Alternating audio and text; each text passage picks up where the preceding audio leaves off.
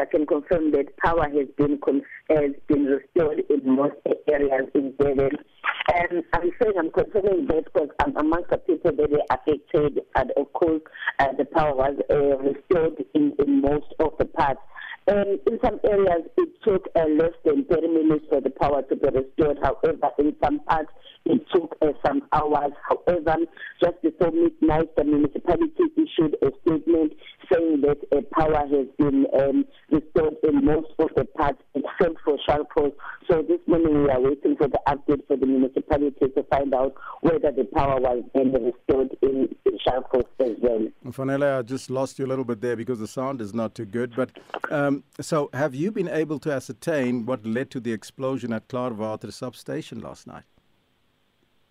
The municipality last night told us that they have technicians on the ground trying to investigate and find out what exactly caused this explosion.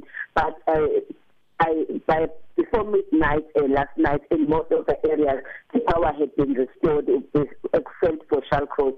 So that's where we'll be getting an update to find out whether it has also been restored in that part of the city. And so some residents on social media have cited sabotage. Is that something that the Itaquini municipality is saying about?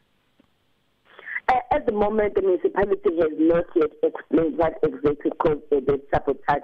But in the previous incidents, there was a time where the people as well as the municipality was blaming sabotage on the explosion.